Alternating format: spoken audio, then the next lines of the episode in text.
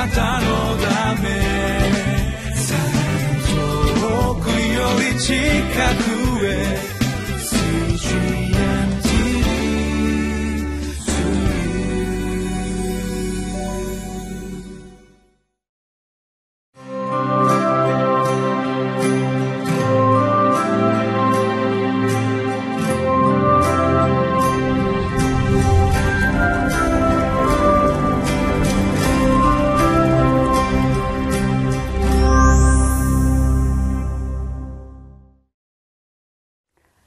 習志野キリスト教会の山田泉です。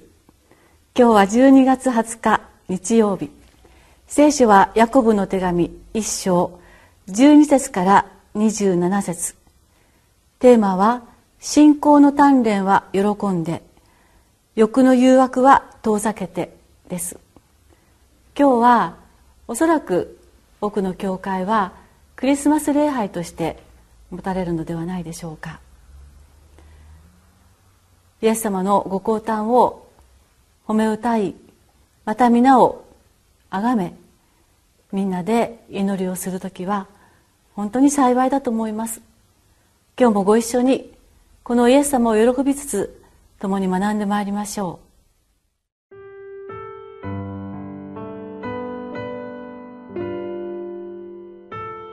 う。ヤコブの手紙一章十二節から二十七節。試練に耐える人は幸いです。耐え抜いて、よしと認められた人は、神を愛する者に約束された命の冠を受けるからです。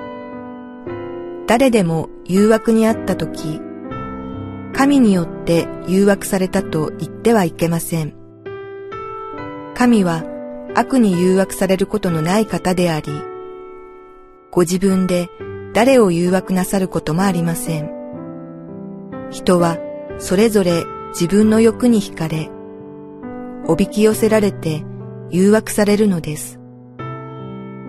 欲がはらむと罪を生み、罪が熟すると死を生みます。愛する兄弟たち、騙されないようにしなさい。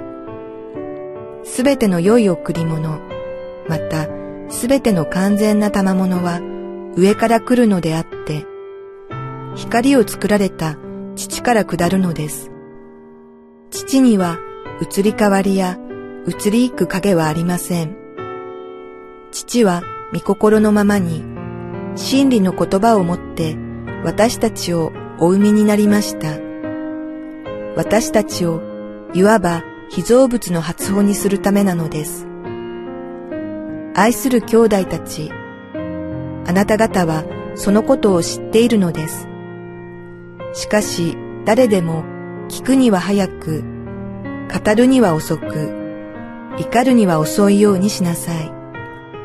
人の怒りは神の義を実現するものではありません。ですから、すべての汚れや溢れる悪を捨て去り、心に植え付けられた御言葉を素直に受け入れなさい。御言葉はあなた方の魂を救うことができます。また、御言葉を実行する人になりなさい。自分を欺いて、ただ聞くだけのものであってはいけません。御言葉を聞いても行わない人がいるなら、その人は自分の生まれつきの顔を鏡で見る人のようです。自分を眺めてから立ち去ると、すぐにそれがどのようであったかを忘れてしまいます。ところが完全な立法、すなわち自由の立法を一心に見つめて離れない人は、すぐに忘れる聞き手にはならないで、ことを実行する人になります。こういう人は、その行いによって祝福されます。自分は宗教に熱心であると思っても、自分の下に靴輪をかけず、自分の心を欺いているのなら、そのような人の宗教は虚しいものです。父なる神の見前で清く汚れのない宗教は、孤児ややもめたちが困っている時に世話をし、この世から自分を清く守ることです。今日のテキストには誘惑の話が出てきます。誘惑は試練とは違います。試練は試されること。それによって鍛えられること。引き上げられていくことが期待されてきますけれども誘惑は心を迷わせるもの。それによって引きずり落とされる危険が伴うことを意味しています。私たちは誘惑に遭うことはしばしばあります。例えばもっと寝ていたいから休んでしまおうかなとかこれは大変だからずるしてしまおうかなとか食べたいから健康に支障があることは分かってるけれども食べちゃえ飲んじゃえ。また欲しいからこのお金は違うことに使うべきなんだけれどもと買ってしまう。性的なことも含めて私たちは四六時中誘惑にさらされていることであります。当然誘惑に陥れれば私たちはその代償を払わされることになります。信用を失ったり業績を落としたり生活が破綻したりさまざまな報いに苦しめられることになります。そんな時思わず私たちはこんな言葉をつぶやいてしまうのではないですかと聖書は私たちに問いかけます。13節をお読みいたします。誰でも誘惑にあった時神によって誘惑されたと言ってはいけません。神は悪に誘惑されることのない方でありご自分にご自分で誰を誘惑なさることもありません。誘惑はひとえに自分の責任です。神様がそのような状況を作ったのではなくそのようなところに追い込むこともなくまたそのように仕向けることはないですとはっきりと言われます。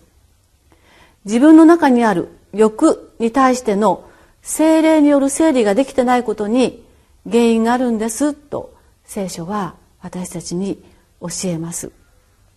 エデンの園でアダムとエバが蛇から受けたそそのかしに乗ってしまい神様の約束を破る破ることを選んでしまったという記事を私たちは知っています。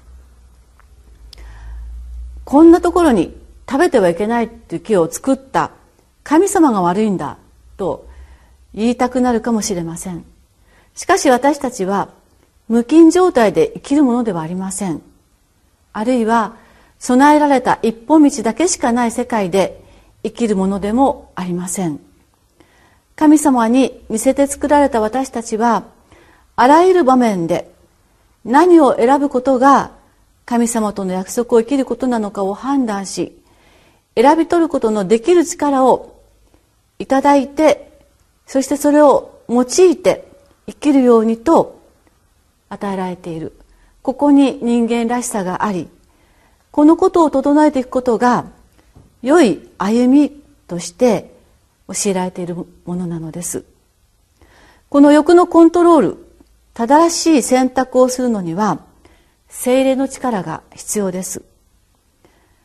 ガラテヤの手紙の5章の22節をお読みいたします。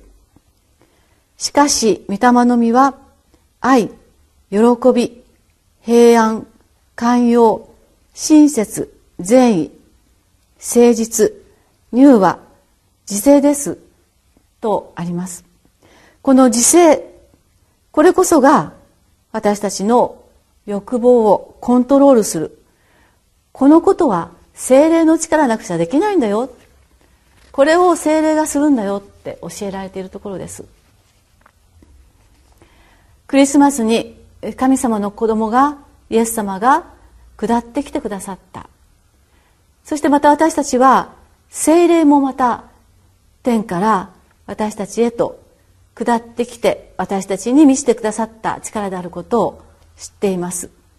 ですから 17, 17節をお読みお読みいたします。すべての良い贈り物またすべての完全な賜物は上から来るのであって光を作られた父から下るのです。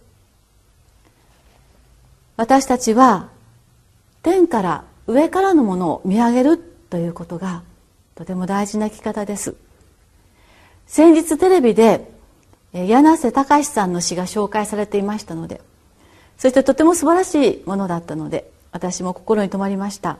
その一節を私もここで紹介させていただきたいと思います。その詩の題名は「偉くなっちゃいけない」という詩です、えー、その一部なんですけれど星の命に比べれば僕たちみんなちっぽけなほんの儚い生き物さ。お金持ちでも偉くない。偉い人でも偉くない。みんな誰でも偉くない。偉くなっちゃいけない。みっともない。こういう詩なんです。まだまだ続くんですけれども。私はこの詩を読んでこんなことを考えていました。偉くなると私たちはどんな態度やどんな状態になってしまうのかな。偉くなるっていうことで最も現れやすい態度は人の意見を人の言葉を聞かなくなるっていうことではないかと思うんです。偉くなるにつれて私たちは聞いてきた。親の言うことを聞かなくなる。先生の言うことを聞かなくなる。友人や人の言うことを聞かなくなって私の意見自分の考えということを通すようになると思います。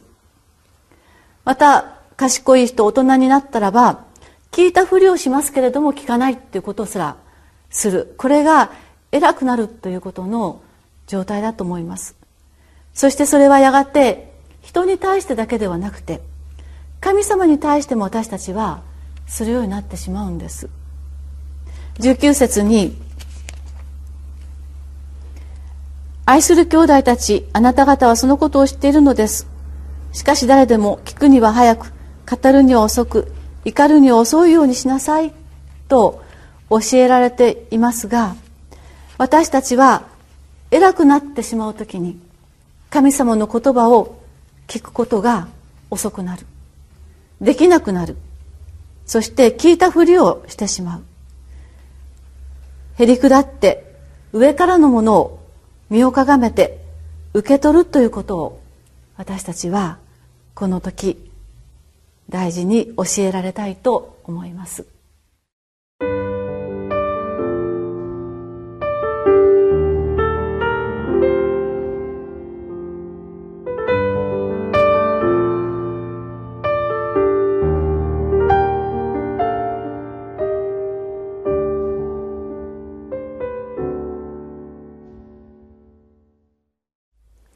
25節をお読みいたします。ところが完全な立法すなわち自由の立法を一心に見つめて離れない人はすぐに忘れる聞き手にはならないでことを実行する人になります。こういう人はその行いによって祝福されます。実行する人が祝福されますと約束されています。今日もまず自分がいつの間にか不遜なものになっていないかを点検していただきましょう。聞くことそしてその聞いた言葉に生きること実行するものとなるなることを私たちは神様から助けられて祈りながら歩んでいきたいのです。お祈りをいたします。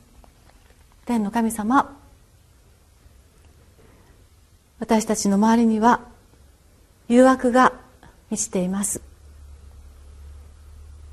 誘惑に勝つには私たちは精霊の力が精霊によって自制というあなたからの賜物を豊かにしていくことが必要です。